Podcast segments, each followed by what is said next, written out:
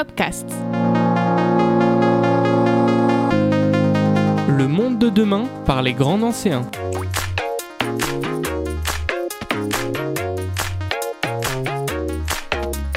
Alors que la métropole du Grand Nancy mène sa transition écologique, le Copcast part à la rencontre de ses habitants et habitantes. Bouleversement de nos habitudes, quête de sens, nouvelles pratiques, comment œuvrer concrètement pour le climat. Aujourd'hui, nous recevons Emmanuel Paul, fondateur de la SIC, KEPOS, donc SIC, coopérative d'intérêt collectif, qui s'est donné pour mission d'œuvrer à la transition écologique du territoire. Bonjour Emmanuel. Bonjour. Est-ce que tu peux te présenter, parler de ton parcours et qu'est-ce qui euh, t'a inspiré pour fonder KEPOS? Alors, euh, je suis nancéen depuis euh, 8 ans, j'ai une quarantaine d'années.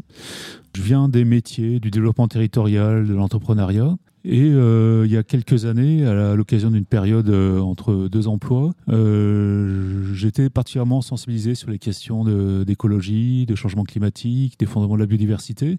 Et j'ai voulu mettre à profit ce laps de temps pour essayer de prendre une initiative qui vienne du terrain, qui permette d'essayer d'expérimenter de nouvelles propositions au service de la transformation écologique du territoire. Donc ça a donné naissance à Kepos. Qu'est-ce que c'est? Alors Kepos déjà c'est un, mot euh, grec, du grec ancien qui signifie jardin. Et l'idée, c'était un peu de constituer un écosystème d'activités, donc euh, euh, de réunir des, jeunes entreprises engagées sur ces questions de transition écologique et de, les leur proposer de rentrer dans une logique de coopération où, euh, ensemble, elles progressent, elles se développent, elles investissent, elles gagnent de nouveaux marchés. Et puis, par le jeu de leurs relations avec leurs clients et leurs fournisseurs, elles arrivent à progressivement changer la donne autour d'elles. Et donc, on a réuni des entreprises dans différents métiers, différents secteurs liés à l'alimentation durable, à l'économie circulaire, aux énergies renouvelables, à la sobriété numérique. Voilà, et ça c'était il y a 5 ans. Maintenant, on a 25 entreprises euh, euh, dans la coopérative et puis on, veut bien sûr aller plus loin. Alors concrètement, qui sont ces entreprises euh, Qu'est-ce qu'elles font? Alors, c'est ce qu'on appelle des TPE, hein, donc des très petites entreprises, donc des entreprises créées depuis généralement moins de 5 ans, moins de, moins de 7 ans, et euh, qui sont euh, des entreprises commerciales, artisanales, qui font de la production, du service, du conseil, de la formation, et qui sont sur les métiers de la biodiversité, de l'énergie, euh, quoi, tous ces métiers clés pour réussir à transformer le territoire vers la durabilité et la sobriété. Et puis finalement, au fur et à mesure, on a créé cette, cette grappe d'entreprises, toutes ces jeunes entrepreneurs ont appris à, se connaître, à échanger des produits, des services, et puis à faire appel les uns, et aux, les uns aux autres pour progressivement euh, grandir ensemble. Est-ce que tu peux nous expliquer ce que c'est une SIC, euh, une société coopérative d'intérêt collectif, et comment ça fonctionne? Oui, alors euh, une SIC, c'est une société commerciale. Donc nous, on est une société par action simplifiée, une SAS, mais qui a un fonctionnement coopératif dans lequel un homme égale une voix. Euh, donc ça, c'est propre à l'économie sociale et solidaire. Et puis, qui a défini un intérêt collectif qui est euh, pas tout à fait l'intérêt général, mais qui n'est plus non plus seulement l'intérêt privé. Et nous, cet intérêt collectif, on l'a défini comme la volonté de contribuer à la transition écologique et solidaire du territoire.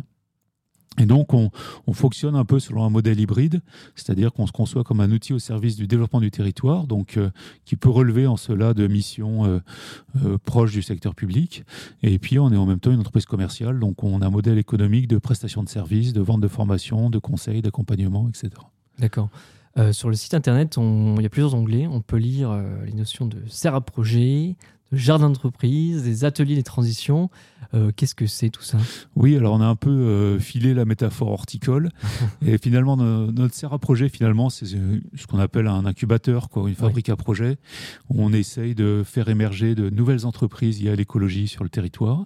Et puis une fois que ces entreprises-là ont un peu grandi, on les leur fait quitter la serre et puis ils vont dans le jardin. Donc dans le jardin, c'est les 25 entreprises qu'on a réunies euh, donc c'est ce qu'on appelle une grappe ou un cluster, qui est un terme euh, qu'on connaît tous maintenant euh, suite au Covid. Et puis l'atelier, en fait, ça regroupe toutes nos activités de transformation de l'existant. Donc c'est du conseil, c'est de l'étude, c'est de l'ingénierie, c'est de la formation professionnelle. Euh, et puis ça va de prestations de, de conseils jusqu'à de la maîtrise d'œuvre pour aménager des jardins partagés ou des espaces de biodiversité. Donc c'est assez diversifié et à chaque fois on a une logique écosystémique où on s'appuie sur les compétences de nos membres, des membres de la coopérative, pour monter ces projets. D'accord. Et est-ce que ces, ces, gens se retrouvent à un lieu physique à un moment ou c'est une collaboration qui se fait en ligne Alors, au début, il n'y avait pas de lieu physique, mais c'est quand même que des gens qui sont sur le territoire de la métropole en grande partie. Ouais. Euh, et puis, on a voulu créer un lieu totem qui soit un, un, lieu de rencontre, de médiation, de sensibilisation et de formation. Et donc, il y a trois ans, on a conventionné avec la ville de Vendœuvre et on a installé sur, la, sur un, une friche urbaine de l'écoquartier Bianca Maria un jardin partagé équipé d'une yourte de 37 mètres carrés qui est euh, euh, finalement un lieu de formation dans lequel on accueille des groupes, euh, des groupes d'enfants, de particuliers ou de professionnels qui viennent se sensibiliser ou se former euh, à l'écologie. Et donc ce lieu, on l'a appelé le Quarail. Le Quarail en patois lorrain, c'était le lieu de rendez-vous euh, dans les villages.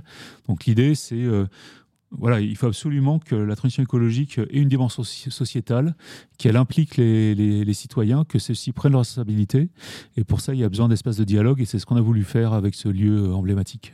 Et je l'ai visité, c'est vraiment euh, magnifique. Je mettrai le lien dans la description de l'épisode pour que vous puissiez peut-être euh, vous y rendre si vous voulez, mais en tout cas, je le conseille Euh, on passe un petit peu à l'actualité. Euh, le 15 mai dernier, euh, 200 chefs d'entreprise étrangers se sont réunis à Versailles pour l'édition 2023 du sommet Choose France, dédié à l'investissement euh, étranger en France. Euh, sur les 28 projets de technologie émergente présentés, 5 projets de transition énergétique cumulent à eux seuls 10 milliards d'euros. Euh, parmi ces projets, on trouve le développement des véhicules électriques, des panneaux photovoltaïques et des petits réacteurs nucléaires. Alors la question que j'avais envie de te poser, c'est est-ce que tu penses que ces investissements vont dans le bon sens? Euh, bah déjà, j'aimerais bien en avoir une partie. Ça me permettrait de déployer de manière plus ambitieuse euh, nos actions. Moi, je suis un peu partagé parce que euh, Bon, on peut se réjouir qu'il y ait des moyens financiers qui soient mis euh, sur la table. Et puis, euh, globalement, en France, on a un enjeu de réindustrialisation. C'est-à-dire qu'il faut à la fois rendre l'industrie plus sobre, il faut aussi la ramener chez nous parce que c'est des enjeux de souveraineté, et puis aussi de maîtrise de leurs impacts. C'est-à-dire que quand euh, l'industrie est à l'étranger, en Asie, euh, euh, c'est pas chez nous, et en plus, on ne sait pas comment c'est produit, et il y a des problématiques de respect de l'environnement. Euh, ceci dit, je suis pas sûr que tous les projets euh, que tu cites euh, aillent tout à fait dans le sens de la sobriété et de la durabilité. Et en particulier, si on met sur la table de nouveaux projets technologiques, etc., mais qu'on n'interroge pas à un moment notre besoin, nos besoins, notre demande, eh ben on va, ça va être toujours la même chose. On va être pris par l'effet rebond, et à la fin, on va produire de nouvelles choses qui serviront à toujours satisfaire des faux besoins, et donc ça ne réglera absolument pas le problème qui est face à nous, qui est un problème de limitation de nos impacts. Tout à fait. Euh, moi, ce que je vois, c'est aussi qu'on parle assez peu de, sobriété là-dedans. Et comme tu le dis, euh, tes entreprises auraient certain, certainement besoin de ces, financements. Euh, Est-ce qu'ils te parlent, tes entrepreneurs, justement, de ces difficultés peut-être à accéder au financement quand on est une entreprise à voca vocation écologique comme ça? Oui, c'est très compliqué. Bon, déjà, nous, Kepos, on s'est constitué parce qu'on voulait être un, outil de développement spécifiquement pour ce type d'entrepreneuriat. Puis, on savait qu'il y avait des gros enjeux et donc il faut aider ces, ces, ces, entrepreneurs de proximité à passer des seuils parce qu'ils sont porteurs de solutions et s'il faut qu'ils gagnent des parts de marché contre des acteurs conventionnels, il faut les y aider, hein, ça, il n'y a pas de souci. Euh, ceci dit, il faut bien avoir conscience que nous tous qui sommes acteurs de la transition, on rame à contre-courant, quoi, très clairement on a des politiques publiques qui, euh, même si elles se verdissent peu à peu, sont quand même massivement pro-business, euh, qui sont des logiques d'augmentation des flux, des flux de produits, des flux de services, alors que quelque part, il faudra arriver à réduire, euh, à ralentir tout ça. Et donc, effectivement, euh, avec ce discours-là, euh, on peut accéder à des financements, mais euh, c'est pas vers là que va le, le gros du flux, quoi. Mmh. Donc, effectivement, on, on, est en attente de soutien fort des politiques publiques euh, et ça, je pense, c'est très important parce que euh, dans la transition écologique, elle ne peut pas être gérée seulement par initiative privée. Il faut une impulsion publique extrêmement forte. Euh, il y a un rapport qui est sorti cette semaine de Jean Pisani-Ferry qui chiffre un peu euh, les volumes d'endettement qu'il va falloir générer. Et donc, si l'État et les collectivités territoriales ne prennent pas ça à bras le corps en changeant de braquet sur les investissements euh, durables, eh ben, on ne va pas y arriver. Tout à fait. Euh, parmi les entreprises euh, que, tu suis, les entrepreneurs, euh, il y en a déjà plusieurs qui sont passés dans cette émission. Est-ce que tu as des chouchous, des, pépites à Kepos ou tu as peut-être pas le droit de le dire? Non, non, j'ai pas de chouchou, mais parmi ceux que tu as déjà rencontrés, euh, il y en a certains qui ont fermé hein, depuis. Oui, je, voulais, je voulais en parler aussi. et ça vous montre bien que c'est quand même très difficile, quoi. Et qu'on est quand même sur un entrepreneuriat quelque peu marginal, alors qui est pas radical, hein, mais qui porte des propositions très différentes et qui sont qu'il est, très difficile de faire prospérer. Euh, mais ceci dit, moi, je les admire tous parce qu'ils ont tous des idées et à un moment, ils prennent le risque. Et je pense qu'on a fondamentalement besoin de ça, c'est-à-dire d'expérimentation, de tentatives, d'essais. Là-dessus, il y aura peut-être 80% qui vont se planter, mais euh, je pense que tous, mais ça c'est aussi ce qui nous anime nous chez Kepo, c'est on pense que la situation est tellement grave et tellement détériorée que euh, si on ne prend pas nos responsabilités en disant on tente des choses, ben, très clairement rien ne se passera. Quoi quel conseil tu, pourrais donner euh, justement à, ces entrepreneurs, à ces gens qui ont envie peut-être de, changer de carrière, de changer de direction, euh, de porter un projet comme ça euh, avant de se lancer? Bah, le, premier le, projet, projet, le premier conseil, ce serait de faites-le, hein, allez-y, prenez vos responsabilités et personne ne le fera à votre place, hein, ça très clairement. et par contre, la deuxième chose, c'est qu'il faut faire ça dans un cadre collectif, c'est-à-dire il faut rencontrer du monde, faut pas faire ça de manière isolée. Il euh, faut découvrir ce qu'il est possible de faire, saisir des opportunités et faire ça dans une démarche un peu euh, sociale et sociétale. C'est-à-dire, euh, ça se fait par la rencontre, par l'échange, etc. Et vous pouvez le faire pas seulement en créant des entreprises, mais aussi en changeant d'employeur, en refaisant de nouvelles études ou en, voilà en réorientant. Et maintenant, on parle de bifurcation. Hein. C'est un mhm. terme qu'on emploie pour ces, ces, salariés qui veulent changer leur, leur trajectoire professionnelle.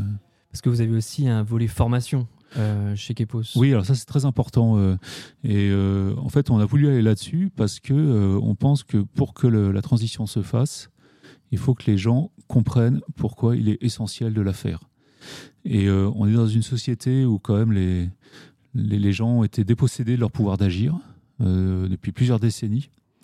Et il faut réactiver ce pouvoir d'agir, et ça on le fait par le transfert de connaissances et en particulier, il est très important de comprendre les ordres de grandeur. Euh, là, le gouvernement a lancé la semaine dernière une consultation pour savoir comment se préparer à un monde à plus 4 degrés, mais il faut arrêter de se leurrer. À plus 4 degrés, il n'y a plus rien ici qui est tel quel. C'est comme si le gouvernement avait abandonné, quoi, déjà. Bah oui, on se paye de mots, quoi. C'est pas sérieux. Euh, donc euh, voilà, il faut comprendre les ordres de grandeur et il faut donner aux gens les clés, non seulement pour agir, mais pour leur, nourrir leur réflexion sur pourquoi agir. Et c'est pour ça qu'on a voulu se lancer sur l'activité de formation professionnelle. Et c'est ce qu'on déploie sur le Quarail, le lieu dont je vous parlais tout à l'heure. Donc c'est euh, de la formation professionnelle, c'est-à-dire très concrètement comment ça se passe si j'ai envie d'être accompagné, d'être formé par Kepos? Alors vous nous écrivez à l'adresse formation@kepos.fr. On a, on a monté des parcours pour des demandeurs d'emploi pour les sensibiliser, les former aux nouveaux métiers de l'écologie, les énergies renouvelables, euh, l'agroécologie, euh, l'éco-construction. Et puis on fait aussi des formations en inter ou en intra-entreprise pour déjà euh, faire comprendre les enjeux et puis après travailler surtout sur le format de la formation-action. C'est-à-dire, on donne les clés et tout de suite, on aide les gens à se projeter dans leur métier pour qu'ils puissent changer les choses autour d'eux et faire tâche d'huile dans, leur, dans leurs entreprises ou dans leurs administrations. Je vous invite à écouter le deuxième épisode du Copcast qui était sorti il y a, il y a plusieurs mois maintenant, où on suivait justement euh, une personne qui avait ah fait cette transition euh, personnelle et ah, professionnelle chez Kepos. on approche tout doucement la, la fin de l'épisode. Est-ce que tu aurais des, des ressources supplémentaires, complémentaires que les gens pourraient aller voir? Donc, je sais pas, un livre, un documentaire un, site peut-être euh, donc par rapport à, l'entrepreneuriat durable ou même à la transition écologique de, façon plus générale euh, Moi, j'ai deux conseils. Alors moi, je, ne fréquente pas trop les réseaux sociaux, donc je connais pas trop tout ça. Mais euh, lisez Le Monde. Dans Le Monde, il y a une page planète tous les jours avec des actualités environnementales. Et si vous faites déjà cette veille-là quotidienne, même si les articles sont protégés, vous n'êtes pas abonné, bon, vous lisez le début et vous avez déjà une bonne partie du contexte, euh, c'est un effort régulier à faire et qui est très instructif. Et puis surtout, euh, voilà, là c'est le printemps, donc euh, sortez de la ville, prenez vos vélos, la métropole loue des vélos, à la maison du vélo, et puis découvrez la nature, parce que c'est ça aussi, il faut se laisser interpeller par la beauté du monde pour avoir envie de le sauvegarder. Si on croit que le monde est, est, est terrible et, et désespérant, vous n'allez pas envie, vous n'allez pas avoir envie de le, de, le sauvegarder. Donc, il faut euh, apprendre à apprécier, s'émerveiller et puis euh, se nourrir euh, à ça. Merci Emmanuel, c'était très inspirant. Où peut-on retrouver Kepos en ligne? Alors, on a un site internet qu'on est en train de refaire, mais en attendant, vous pouvez toujours aller voir sur kepos.fr. Et puis, sur, nous, on est, sur les réseaux, on est surtout sur LinkedIn. Euh, donc, sur la page Kepos sur LinkedIn. Je mettrai tout ça en description de l'épisode. Cet épisode s'achève déjà. Si vous souhaitez en savoir plus et participer à la transition écologique du Grand Nancy, rendez-vous sur cop.grandnancy.eu. Abonnez-vous et au revoir. Merci Lucas, à bientôt.